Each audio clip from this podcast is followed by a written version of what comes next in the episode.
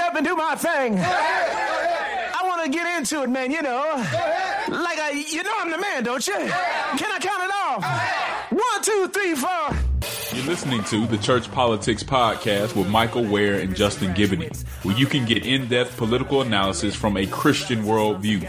Transcend partisanship and political ideology with us as we seek true discipleship in the public square.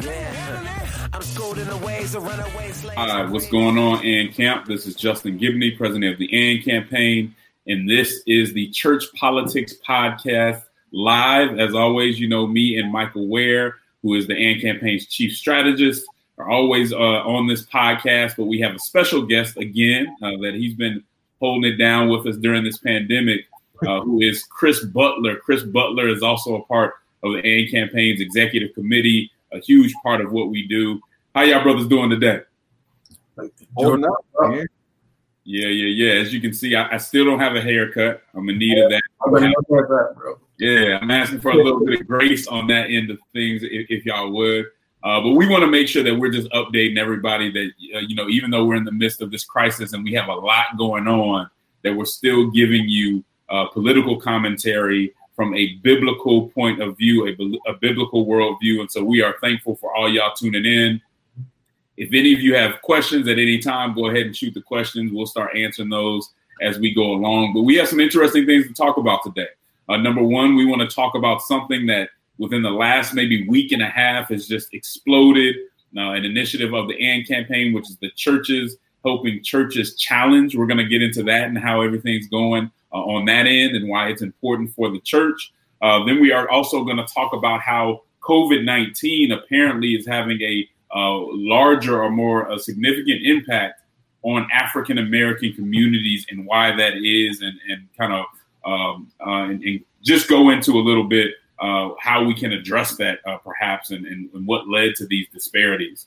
Uh, then we're going to talk about uh, Bernie Sanders. As many of you know, Senator Bernie Sanders has dropped out of the uh, Democratic presidential primary, leaving only one man standing, who is Vice President Joe Biden. So those are the subjects we're going to touch on today, and we are going to start with the churches helping churches challenge. As many of you may know, uh, this crisis has presented a serious issue for a lot of small at risk churches. In my conversation, you know, the AND campaign has a pretty large, um, pretty large network of churches. And in my conversations with uh, some of the pastors who are over smaller churches, I could kind of hear the anxiety about uh, what might happen if this uh, crisis were to, to, go on much longer. A lot of, to be honest, a lot of, um, of these pastors simply did not know uh, whether they would be able to make it uh, through the crisis. And the reason for that is if you're in a low income area, you're not bringing in a whole lot of uh, ties and income to begin, begin with. But then when you have people getting laid off, and we'll talk about how, especially in the African American community, those non essential jobs, a lot of those were people of color. Uh, and so you have those people getting laid off. You have uh, some people have older congregations who just don't give online. And when you're not having service, people just don't give as much in general. So while that may not spell disaster for uh, one of the larger churches, that often can spell disaster for uh, smaller churches. And so when he, having those conversations, I ended up maybe two weeks ago just tweeting out, "Hey, wouldn't it be great if uh, large majority churches would consider consider helping uh, small at-risk churches through this crisis?" And it was a pretty big response to that. Um, you know, a, lot, a good number of retweets, but I also got calls from friends and people who I trusted who said, "Justin, you guys have to do something with this. This is actually a good idea." So from there, I kind of got on the horn with uh, influencers that I knew from uh, Lisa Fields uh, with the Jude 3 Project, Nick Hall. Then I started to call donors, and everybody thought it was a really good idea. So we came up, we got a group together, we came up with the Churches Helping Churches Challenge. And the main thrust of this challenge is really encouraging or challenging large churches to find small churches in their area and help them through this moment. Uh, this is really a moment for the church to show who we are, to show how we react react in a crisis, and to show our love for one another.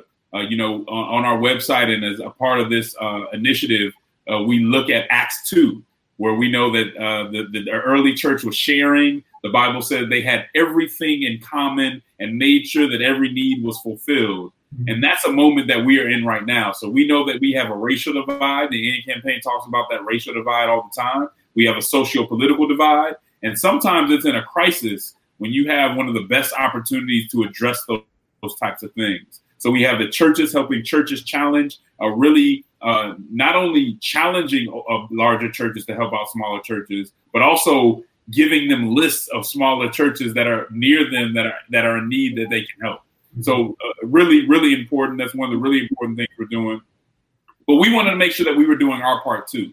So we created the uh, the COVID nineteen Church Relief Fund, and uh, we're trying to raise five hundred thousand dollars. We're uh, just near or, or past two hundred and fifty thousand dollars to give grants to churches to help them through this crisis. And so you could go on our website, which is churchrelief.org, churchrelief.org, and you can either give, you can donate to this, or you can uh, you can apply. If you're a church that's in need, you can apply. We've gotten uh, three over 300 applications already, and we are spending a lot of our time going through those applications. So that's just a general understanding of the churches helping churches uh, a challenge. It's something that we are very serious about. We've built a coalition, a, a, really strong team of folks around us. And I'll have Michael kind of talk about that that coalition that we've built around this issue. It's been really great. I mean, that's a that's a great overview, and we're we're passionate about this. We, like Justin said, we think this is a time for the church to act as one body. This is a time for uh, th- there are going to, you know, we'll see how the CARES Act plays out, and some of that money is uh, uh, churches are supposed to be able to apply, but uh, but this is a time for the church to stand together. And one of the way that ways that that's reflected is is with the coalition we've built. So justin mentioned uh, lisa fields and jude 3 uh, we're partnering with the national christian foundation that's uh, administering the the fund. Uh, uh, we've partnered with the national hispanic christian leadership conference and the national latino evangelical uh, uh, coalition. Uh, uh goodness, we uh, American Bible Society has uh, come on board. The Urban Ministries Incorporated and, and, Jeffrey Wright over there. we also have leaders who have stepped up to the plate. So people like Bishop Claude Alexander, who also serves on AND's uh, executive board, uh, Christine Caine, uh, Mac Pier in New York, who's a leader in the city movements down there, Jim Liske, who's a former uh, head of prison fellowship, Bishop Timothy Clarke in Columbus, Ohio. So it's just been so many more. And you could go to uh, AND Campaigns. Uh, Twitter page, and, and we've shared that there. And you can also go uh, over to churchrelief.org and see our partners.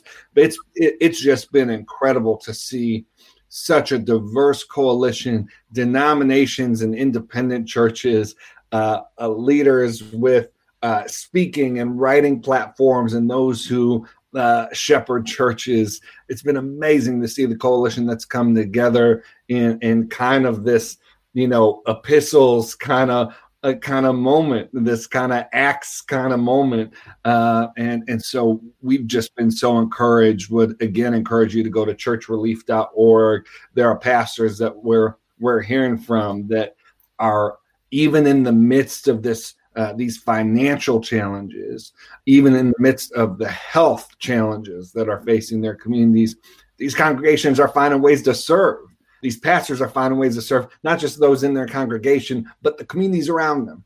And communities rely on these churches. If we get on the other side of this crisis and small churches across the country have been forced to shut down, we're going to leave one crisis just to enter into another one. And so uh, we're, we're, just so um, overwhelmed by the support this has received, and uh, really appreciate those who have who have stepped up to uh, to act as one body and support those churches who who need some help right now. And something else I have to mention uh, because I think it's important. This whole thing has been administered by the National Christian Foundation, so they are administering the uh, the, the, the fund, which is huge. That gives it what we're doing a lot of credibility. But 100% of the proceeds are going to churches. So when it comes to the administrative stuff, we're covering that. We're reviewing all the you know we're reviewing all the documents just kind of on a pro bono basis. Um, and there's no strings attached. right? So when we give this grant, we do have a criteria. We want to make sure that it's uh, transparent. We want to make sure that it's getting to the people it's supposed to get to. But once they get it, it's no strings attached. We're not telling people exactly what to do. Something else that's interesting, and Chris, and I'd like to get your thoughts on this, is we have a best practices. We understand that a major part of what we're doing is the funding, of course. Uh, that's an, an, an immediate and urgent need, but it's also the relational side of this. So if a larger church in Chicago is helping out a smaller church in Chicago, we don't want them to just to just give the money, although we want that to happen. We want a relationship to be built because we we believe that while that larger church can really help the other church with uh, resources and other things of that manner, there are things that the smaller church you know has that can benefit the larger church as well. And so we, if you go on the website again, churchrelief.org, you will see a list of best practices for the donating churches and the receiving churches to make sure that that relationship grows and we don't fall into the, a lot of the miscommunications and misunderstandings that kind of got us in this situation where we don't communicate in the first place. Chris, any any thoughts about the importance of kind of those best practices and the relational aspect of the churches helping churches challenge? Yeah, no, I mean, I think that's uh, super important, and you know, I, I just remind us that it is uh, core to who we are as the AND campaign, right? You know, it, it's not like we just uh, saw this and, and, jumped way out of our mission. You know, we have this book coming out in July, um, Compassion and Conviction, and there's a whole chapter in that book devoted uh, to the the idea of, of racial reconciliation in the church, uh, and, and we recommend uh, to churches and church leaders in the book uh, that they're very practical steps uh, that we need to take in order to really manifest that type of reconciliation. Um, that that not only nets benefits for both churches, but we think for the broader society. Right, a lot of the things uh, that get done in civics and politics get done when folks from different communities and, maybe even different kind of political uh, uh, backgrounds come together, uh, and and that that should be getting birthed out of the church all the time.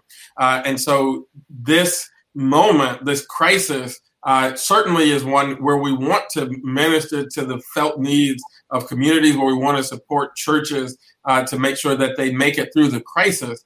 Uh, but something really special could be born out of this moment because you're talking about being able to multiply, uh, you know, maybe dozens, maybe hundreds uh, of these kinds of bonds uh, and, and and relationships that that again they'll net benefits for both uh, churches.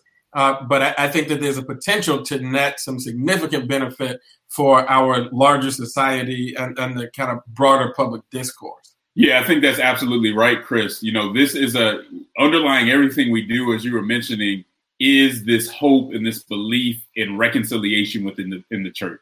Mm-hmm. That the church can come together in ways that we have not before. Uh, we understand the racial divides. We're very serious about addressing those. And we're, you know, this is an organization who just wants to have a kumbaya moment and act like everything's okay.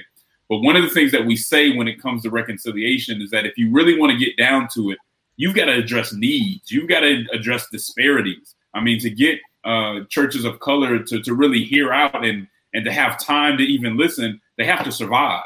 And so we often talk about part of reconciliation is changing policies. Part of reconciliation is making resources available to have real conversations and show that we're the sacrificial church that Christ called us to be. Uh, and that's really uh, what, what the heart of this effort is about. We are in the middle of a crisis. Everybody is hurting in one way or another, but we know that some of our brothers and sisters are hurting even more, and we have to be there for one another. We've talked about the CARES Act which is the federal legis- uh, relief legislation. And hopefully that's going to be helping churches. I want to give a shout out to the organizations, the Christian organizations who really fought for churches to be a part of that small business administration part of the CARES Act. A huge work, and we're excited about that. The fact remains that that may take 60 days or so, right? And there's a lot of churches that cannot wait that long. And the truth of the matter is, we're the ones as the church who are supposed to be on the front lines and the first ones coming to relieve and coming to give aid to our brothers and sisters who are in need. So that's what this church is helping churches challenge is about. It has exploded. Um, a lot of people are talking about it. organizations that have never worked before, worked together before, are working together on this issue. And the AND campaign is just happy to be a catalyst for that. Uh, this sort of kind of umbrella or uh, organization or, or, movement that I think is really going to have an impact for the better, and um, in many ways, just as uh, Chris and and and um, and Michael mentioned.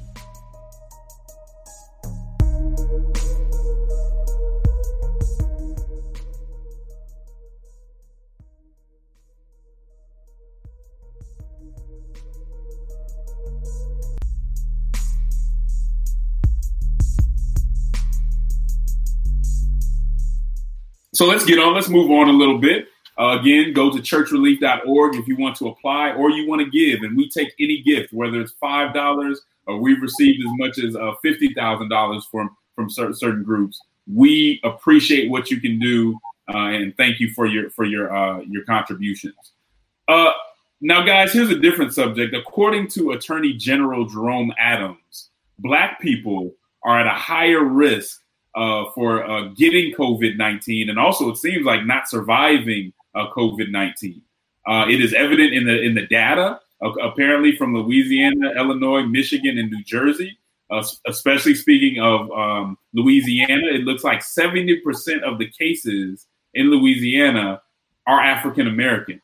Um, 32, and they're, and they're only 32% of the state. And it's 72% in Chicago and African Americans are 30% of that population. Uh, this is a very serious issue, and it, the truth of the matter is, it's really just bringing up other disparities and showing how other disparities are impacting how African Americans and others are impacted by this virus. Uh, one of the articles that I was reading says that one of the issues and one of the reasons that it's impacting uh, African Americans in, in a more severe way is just existing chronic diseases which has to do with access to healthcare. So African Americans, especially in these uh, larger cities, just don't have great access to healthcare. Well, we've been having a healthcare debate for who knows how long, and we seem to be somewhat stuck on that. But it's something that when you get in the middle of a pandemic and a crisis like this, it pops back up. Uh, as I said earlier, one of the other issues is that uh, more African Americans are working non-essential jobs, which means more of them uh, were laid off and having to find other things to do and then crowded conditions. The crowded conditions of the city means that if you live in a rural area or you live in a suburban area, you're not on top of people and the disease isn't going to spread the same way. Whereas a lot of African Americans are, are, in smaller conf- confined spaces. And so you can't avoid uh, the infection, you know, the virus, um, how others may be able to avoid it just by distance because you don't have a chance to have all that much distance. Something I thought about is how this brings the conversation of just urbanism in general. I mean, there's a there's a huge conversation to be had here of the thought of crowding so many people in one space. I was reading other places, you know, some places in India, social distancing isn't even an option, like at all. Uh, so we run into a lot of problems. It brings up some bigger issues. Michael, what are your thoughts just about the disparities in the Black community and how that's led to really uh, more exposure to COVID nineteen? Yeah, I mean, I think you hit on some of the key key drivers here, and, and this is what happens in all kinds of different crises, which is that folks who are already struggling uh, get hit the hardest. They have less of a buffer to protect themselves. They're more susceptible to uh, the kinds of hits here. I mean, I think we saw a similar thing with with the financial crisis. Uh, I think we see this when natural disasters hit, uh, and, and uh, these unfortunately crises tend to exacerbate and shine an even brighter light on inequities uh, and injustices that are often able to sort of lie under the surface of uh, public consciousness for a lot of folks. So I, th- I think you you listed a, a, a, lot of the main drivers. I'd say that there's also this kind of vice grip situation where uh, you have a lot of folks who are non-essential, and so they're uh, uh, getting uh, fired or or they lack the bargaining power to to uh, kind of negotiate for what they need. But then you also have a lot of folks who uh, are in what's being considered essential. You, you, got a lot of folks who are uh, working in grocery stores. You got a lot of people who are the uh, sort of um, doing uh, sort of gig kind of jobs. That um, so you have both both folks who are laid off and not able to protect themselves, and then you have the folks who are keeping society running uh, uh, and ha- having to work and not getting kind of the support that they probably need. And so, uh, I guess the last thing I'd say is I'm sure there are immediate steps that can be taken to uh, uh, alleviate the situation. Uh, but this is also not the kind of thing that you could solve in the middle of a crisis. This is why you need to address inequities in times when the when things are not as dire as they are now, because we know that people in crisis situations uh, get harder when the crisis comes, and so uh, it's it's something we have to be attentive to. I've been uh, I, I will say I've been encouraged by the fact that it has reached national discussion in a time like this when so many people are struggling and kind of uh, uh, worrying about their own situations to see presidential press conferences where you have the president where you have public health experts speaking directly to this i'm not i'm not sure if in other crisis uh, situations we've seen that in the past. I think it does suggest a, a change in the the national dynamic here. Um, uh, but but uh, it it, it, not, it, now needs proactive solutions, not just not just talking about uh, and, and, recognizing the, pro- the problem that exists. No, that's real. Chris, what were your thoughts, man, just on these disparities? And you're in Chicago, so I mean that's hitting you hard as a reality for you.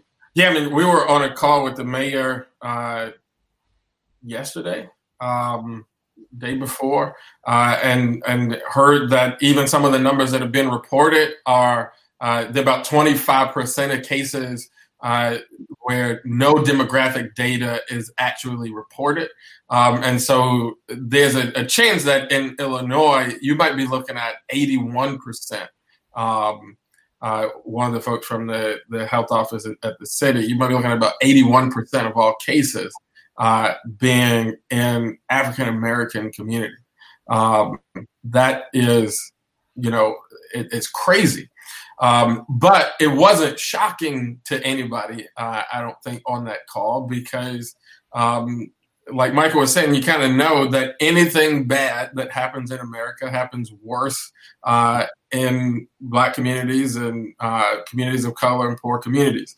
Um, and uh, the question is, uh, can we do something different about it? I think that um, we have a moment uh, where the commonality is a little bit different, right? You you have this uh, this pandemic where it became everybody's problem before uh, it mm. was obvious mm. that it was a majority uh, uh, people on the low end, uh, you know, uh, problem, right? Like if, if, if this would have been introduced as something that was going to impact primarily, 80% of people impacted in Chicago were going to be black folks. I, I you know, I, I got to wonder like how what the conversation had developed. Uh, but it came uh, from the perspective of, you know, hey, this is everybody is equally in danger. Um, but I, I can tell you, se- several of me and my colleagues here in the city, uh, you know, had some conversations before any of this data. Uh, that that narrative of this is equally dangerous for everybody probably just ain't gonna hold, right? Um, and and so, like Michael was saying, that I think the big question is, can we put things in place um, structurally? Yes, but can this begin to like prick the hearts of enough people where inequity and disparity become like a real thing for folks like on a regular basis. Um, i think it's an open question but it's it's uh, i think there's there hasn't been a moment at least uh, in my short lifetime uh, where i thought uh, we could ask this question in a real way. Um, can can we reconsider uh, as a culture like how we deal with these issues of, of inequity? No that's good. I, th- I think you hit on a number of points something else that i've heard uh, pointed out was that you know, African Americans who are in these major urban centers have to travel further to actually get groceries and things of that nature. When they're traveling further, sometimes they still have to try to use public transportation, which is going to raise, you know, you know, raise your exposure. Uh, so there's a number of things that work into this that we're really going to have to look. That you know, as once this passes, and we believe it is going to pass. Once this passes, there's going to be a lot of work done, or needs to be a lot of work done on where we went wrong and what needs to change to make sure that we can avoid this uh, from occurring, you know, occurring again. On all these issues, I mean, we, we've talked about jobs, transportation, um, access to healthcare, not just access to insurance, it's actual access to actual care. Um, housing is another one. You know, one of the big things that's happening in Chicago uh, is that you know it's like, well, you know, you have these multi generational homes, uh, households, and you know, twenty six year old grocery stock person has to go to work, and the the counsel is, well, just isolate that person from grandma. Well, we got a two bedroom apartment and it's six of us, right? So we can't isolate grandma. So all these issues that we talk about all the time, we, we get an opportunity to see in a in in the real world how they are impacting people's lives every single day. Yeah. And one of the things I've been saying, guys, is there's going to be plenty of time, and it's not that we have to ignore it, but there's going to be pl- plenty of time for folks to point fingers and all that stuff. I think one thing that this group has been solid on is I'm not really talking about partisanship right now. Yeah. Maybe when we get through this, we get over it, we can talk about what could have done better and whose fault it is. I'm not all that concerned about that right now. And I think even with the Churches Helping Churches Challenge, you have seen folks who are on both sides of the aisle really dig in and say, no, no, this is bigger than politics. So I would just again reiterate to people there's really not a whole lot of room to be talking in a partisan way right now. We need to be finding a way forward. We need to be helping. There's plenty of people who need to be helped. And so we should be focused on that rather than saying this party's wrong or that party's wrong. Uh, we, we're going to see a lot of that. If you're tuning into, you know, the news stations, folks, some folks are still caught up on that. Um, and it's not to say that we can't criticize when when things should go better or encourage folks to do to do better and hold people accountable. But the time right now is a time for unity, and it's a time to serve as much as you can. And again, we're going to plug that. You can go to churchrelief.org mm-hmm. if you want to be able to help churches that are really struggling through this moment. Let's do the work instead of the finger pointing. We can worry about that sometime down the road, and we can have that conversation later. So a lot of interesting conversation. We will be praying for Chicago, uh, Louisiana, obviously New York, New Jersey, Michigan. These are places that are getting hit the hardest with this, and it's going to take some prayer and a lot of service to get folks back on their feet, even after all this stuff is over. Uh, so the next thing that happened, and this was huge political news coming in the last couple days, is that Senator Bernie Sanders is out of the race for president. He has dropped out of the Democratic primary. There had, there had been a couple false alarms before this, a lot of pressure to say, "Hey, man, this you're just frustrating the process." What are we thinking about this? Uh, you, you, saw a, a, really good, a really nice comment from uh, Biden. Uh, I'm sure there's going to be efforts, or you know, we'll see if there's going to be efforts to reach out to uh, to to Sanders' constituency, uh, people who are certainly not happy right now about probably about him dropping out, people who aren't going to be very excited about voting for Biden if they do vote for Biden. Michael, what were your thoughts as soon as you saw that he officially is, is dropping out the out the race? Well, you know, I, I think he cares a lot about his ideas. Uh, uh, Senator Sanders cares a lot about his ideas. Uh, as he did in 2016, I, I, think he wanted to make sure that he was pressing on as close to the convention as possible. I think what was uh, a number of things were different this time around. The pri- primary uh, one is with coronavirus being so consuming, with there being the health risks associated with uh, being out in public, with the uh, inability for Sanders to do uh, big rallies, which are really a trademark of his campaign and how he shows how much movement and excitement there is behind what he's doing. There, there just wasn't the oxygen available that would justify even in his mind, sort of pressing on again for a number of reasons that he couldn't press his message that there were real health risks. We saw Wisconsin and everything that happened uh, in Wisconsin with their election, which again, just to go to the previous previous conversation, we've talked about long voter lines before, but it hits different when there are long voter lines when a the, the weather is awful and then b when when folks are putting themselves at risk of contracting coronavirus just to vote and having to wait in line for three four hours to do it. And in milwaukee going down from i think something like 80 or 90 uh, voting locations to five. So uh, that's a, a bit of an aside but i think bernie saw that and, and said you know, you know this is time to to end this to focus on. I do think bernie himself is pretty focused on uh, making sure President Trump doesn't get a second term. And so, you know, that's why I, I, I thought it was past time. I thought after Florida he should have dropped out, but I think he just decided, you know, I'm not even going to be able to do what I'd be staying in to do. And the last thing I'd say regarding like the the, the path forward, uh, I think Biden is in a better position in the Democratic Party right now uh, with relation to Bernie supporters than Hillary Clinton was in 2016 Bernie's approval rating is in a better position right now.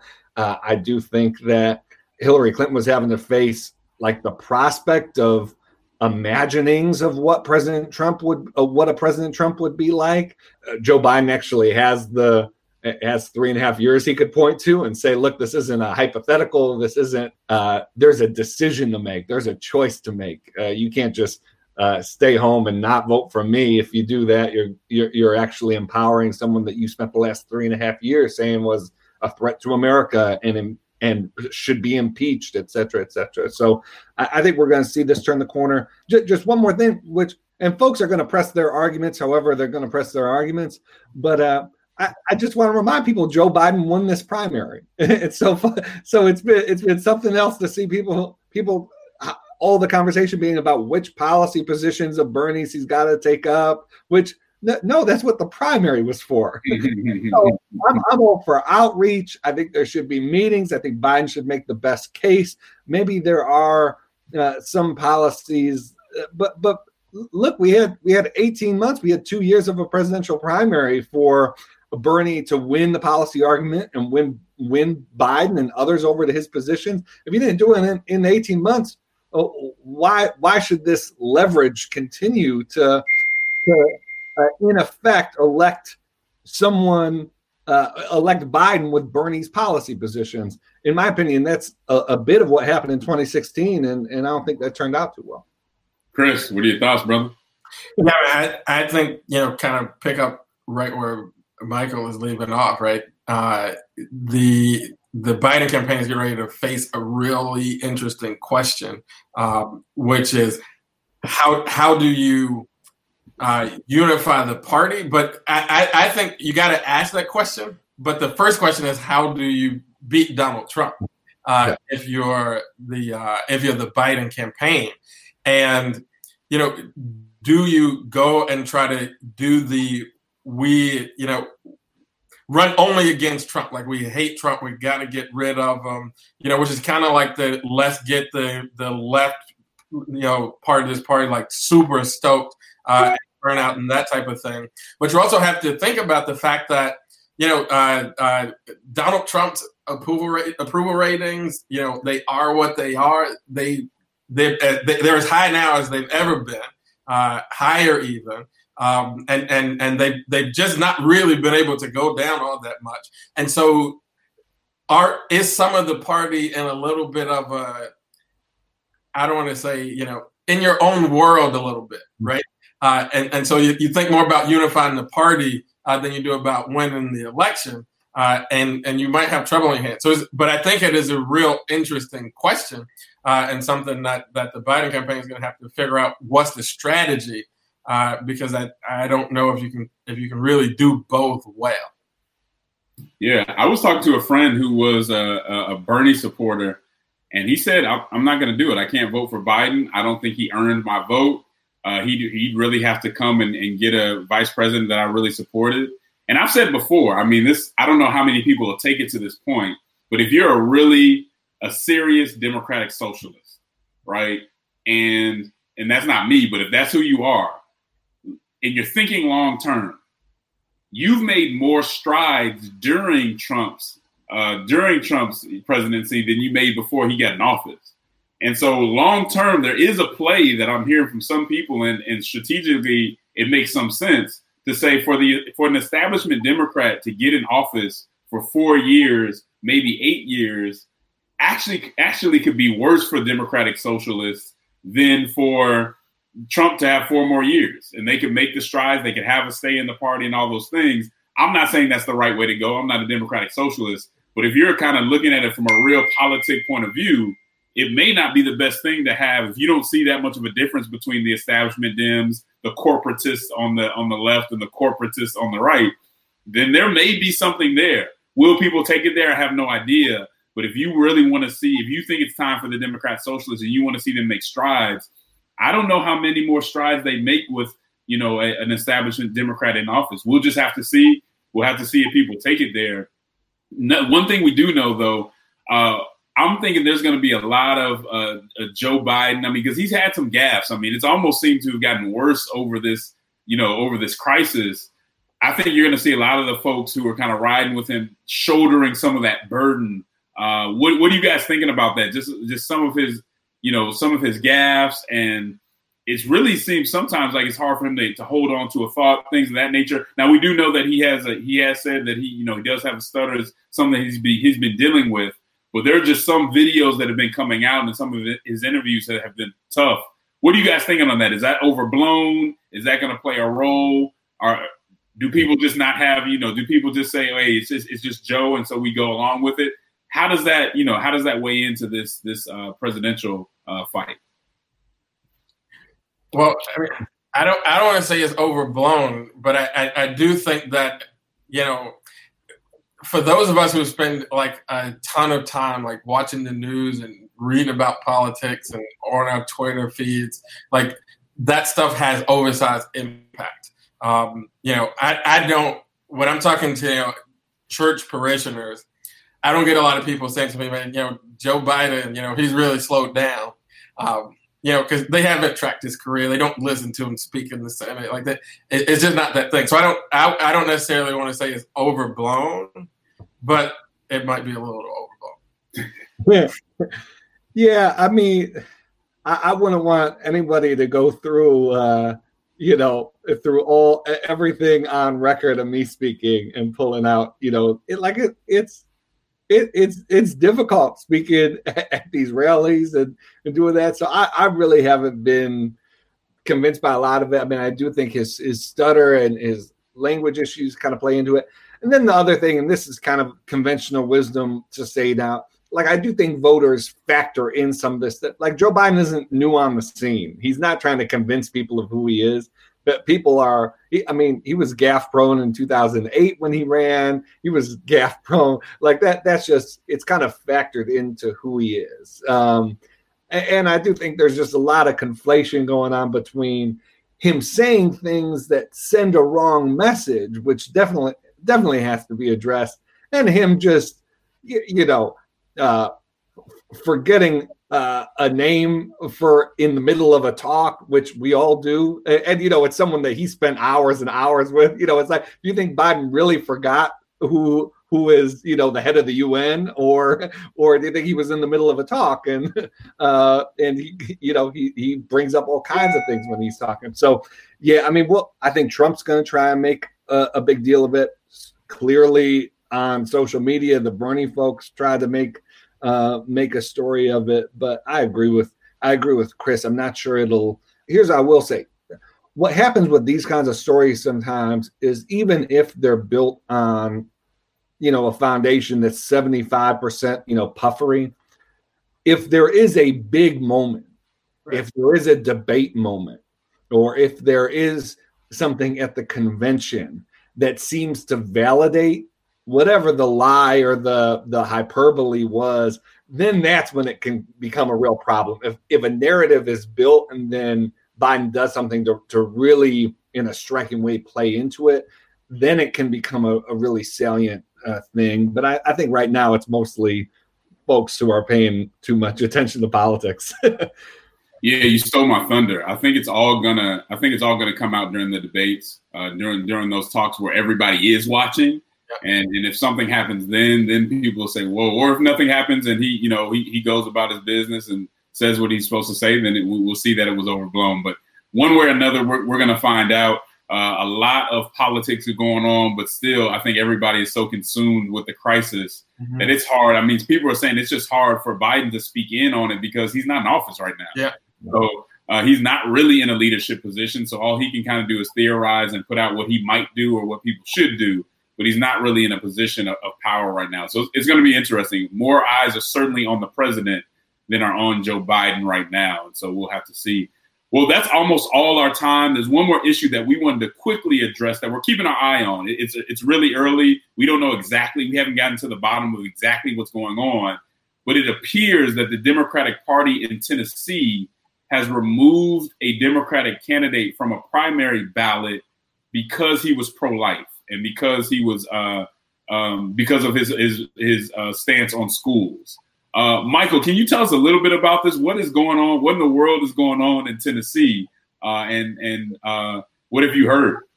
Yeah, I mean, gentlemen, we've we've in some ways we've been here before, but as we were talking, you know, before the show, th- this is just a really striking example. I mean, we've seen candidates be undermined in a primary race. We've seen candidates be slandered. It's another thing for the state Democratic Party uh, uh, leadership to take a vote to just summarily remove someone who served in government for 26 years. Uh, so this is John DeBerry. He's uh, serves in the Tennessee State House. From again, we want to be careful. We, we, we don't know everything about the situation about him. For what it looks like, he seems to be a respected guy on both sides of the aisle He has gotten bipartisan legislation through, which you're going to need to do as a Democrat in Tennessee, uh, in the in the state house in Tennessee. Uh, he has taken some votes contrary to his party, and according to the state party uh, chair and, and folks there, they they they wanted to, uh, and I'm paraphrasing here, but this close to the exact quote, uh, they wanted to uh, protect the values of the party by not not letting this guy run. And, and, and you know, what, one question is if uh, if if everybody has to agree in a Democratic Party on so what issues is it okay to disagree on and to have what's a point of the primary? Right? Yeah, what's the point of a primary? Right. You know, it seems pretty obvious to me. This is a this is a man who has a constituency in. He was running in Tennessee's ninth district. It would have been hard for him to beat an incumbent but he would have pulled a significant percentage of the vote. And frankly, right now, it seems to me the Democratic Party doesn't uh, doesn't even want to acknowledge that there's a cons- considerable constituency that di- disagrees with the party's approach on an issue like abortion, and they just don't want that conversation to be had. But I'll tell you, it's a bad look to instead of just de- defeating the pro-life position in a Democratic primary with an incumbent uh, instead of just defeating him in the primary, saying, no, we're not even going to allow people to vote for you. That, that seems like a way to inflame the sort of tension and, and suspicion and, and discomfort rather than tamp it down. I mean, they should have just they should just beaten this guy by 40 points and said, well, look, uh, guess guess there isn't support for a pro-life Democrat in in Memphis. Chris, what are your thoughts, man? Yeah, I mean, again, like we don't know all the details, uh, but you know, it. I, I, think about you know when Senator Sanders said in the uh, in this presidential primary, you know, there's no such thing as a pro-life Democrat. Um, you know, it, you, you you can't do that. I mean, and again, I don't want to sound too much like a partisan, but that is a recipe for losing the presidential election. I mean, I think one of the, the more important details here is that this is a person who has been elected over and over again by voters for 26 years. And now you're saying he's not qualified. So what you're saying to the voters is that though all those Democratic voters, they don't know how to define a Democrat. The hmm. party knows better how to define a Democrat. And and that is the kind of thing that that just is, is not how you get your base stoked. I mean, that guy, I don't know, but I know enough about politics and how parties are built, you need him doing turnout on election day, whether he wins the primary or not. Right? So let him run. If he can't win, he can't win. But you can't have him sitting somewhere salty on election day, right? He's an elected official. you need him doing turnout on election day. Uh, so that's just a, a, recipe for disaster. And I think sometimes uh, in Democratic politics uh, these days, we let some of these issues get way out ahead of what our pragmatic minds know about how politics and elections work. Um, and, and, it's just it's not it's not a good look. It's crazy, man. I mean, you two know I, I don't have a lot of patience for this kind of stuff. Uh, for the Democratic Party or any other party, kind of pushing people who are pro-life or you know don't have exactly don't match them on all their with all their sacred calves. Yeah. And the Democratic Party just has to stop there are a lot of pro-life Democrats. You're looking at three of them right here. And I and I dare the person who made that decision to go in an African American or Latino church and tell that church what you're doing. Yeah. I can guarantee you don't go in there and tell that church what you're doing. What you do is you go in there and you talk about Trump, you talk about how bad the Republicans are, and the whole time behind the scenes, you're doing things that hurt people in your constituency. Yeah. Uh, pro-life Democrats have a right to say what they want to say. They have the right to run, and what they're doing is completely undemocratic. So again, I, I don't have a lot of patience for the Democratic Party or any other party pushing pro-life people out of the party, taking them off ballots. That is absolutely ridiculous. Unless you're willing to tell the people your constituency who you know support those issues, unless you're willing to go in the church and tell them that you're doing that, then don't go into a church. Yeah. You're not being intellectually honest. You're not being honest with the people who are depending on you to have some integrity. And so what they try to do, I think, is isolate people, take people out here and there. But if you're not going to go in the church and tell people that that's your intention, then don't do it at all. Uh, but I thankfully the AND campaign, as we build our network and, and reach out, we're challenging both parties on issues just like this. Mm-hmm. So we will get to the, we'll try to get to the bottom of what's going on in Memphis, but we won't forget it. Um, we, you know, we're we're committed to letting Christians know again on both sides of the aisle exactly when things like this go down, and we're not going away anytime soon. So, any other thoughts on on that issue? You know that that makes me a little uh, upset, but I'll, I'll, let you guys kind of any other anything anything to add on that. No, I mean, I, I, I think you hit it, Jess. I mean, it, it is is incredibly upsetting. Um, and you know, I, I, guess the only thing that I want to add is that it is it is a, a, a gross example of something that tacitly happens way more often. Now, you don't you don't have you know parties all over the country removing people from the ballot. Uh, but again, part of how Justin and I ever met was an experience that I had right here in the city of Chicago with folks telling me right to my face, like, yeah, we want to move you ahead in this party process, but if that's your view on life, it's a non-starter.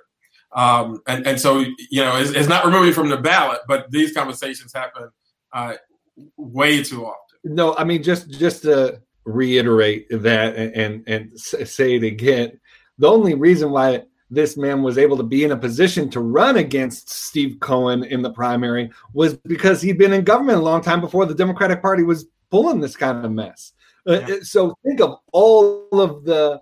Uh, he is a minister. Think of think of all of the all of the people who would be well suited to serve, who, who'd be be able to be reelected. I mean, this guy has clearly has an approval rating uh, that that justifies reelection after reelection. Think about all the people who aren't even getting a chance to enter into public service because gatekeepers, gatekeepers who I'll, I'll say are often trumpeting uh, their their recruitment of diverse candidates for well diversity of, of, of, one store, but if they have the wrong views on issues that your donors seem to care about, you're, you're not recruiting them. Um, and so, so yeah, I mean, this is this is a gross example, as you said, Chris, of something that happens tacitly and that that uh, people just never hear about way too often. Yeah, and the whole idea of we want your votes, but you're not qualified to run in our party, that's not going to get you very far. I mean, as long as you can hide it and people don't know about it, but once you come to a situation where people are trumpeting exactly what you're doing, you're going to run into trouble. And so uh, we will be, that's part of our, our, mission. We want to let the people know what's going on. Uh, and we will continue to fight against that ridiculousness that really affects people of faith in a, in a very serious way. And it kind of restricts us from being in, you know, being in elected office. And we're not going to let that happen without without a fight. So brothers, I appreciate your time. I think we had a, a, a good episode. We covered a, a, lot of ground. I know you are all going, you know, going through the, this crisis. We're going to make it through together. Uh, we will see everybody next time. We're going to try to. We want to do this two times a week. Now that we have this challenge going on and it's growing so much, it's, it's a little bit harder. But make sure you go to churchrelief.org, churchrelief.org. You can either give to the Churches Helping Churches Challenge or you can apply uh, to get some funding. Thank you so much. Everybody stay safe. Follow the, the directives that you've been given, and we're going to make it through this together. We love you guys. Take care, Camp. Yeah, happy Easter, y'all. Happy Easter. This is the groove. Tell me, Yeah. I'm schooled in the ways of runaway slaves. I'm brave, I'm unchained, I'm Frederick Douglass with a fame.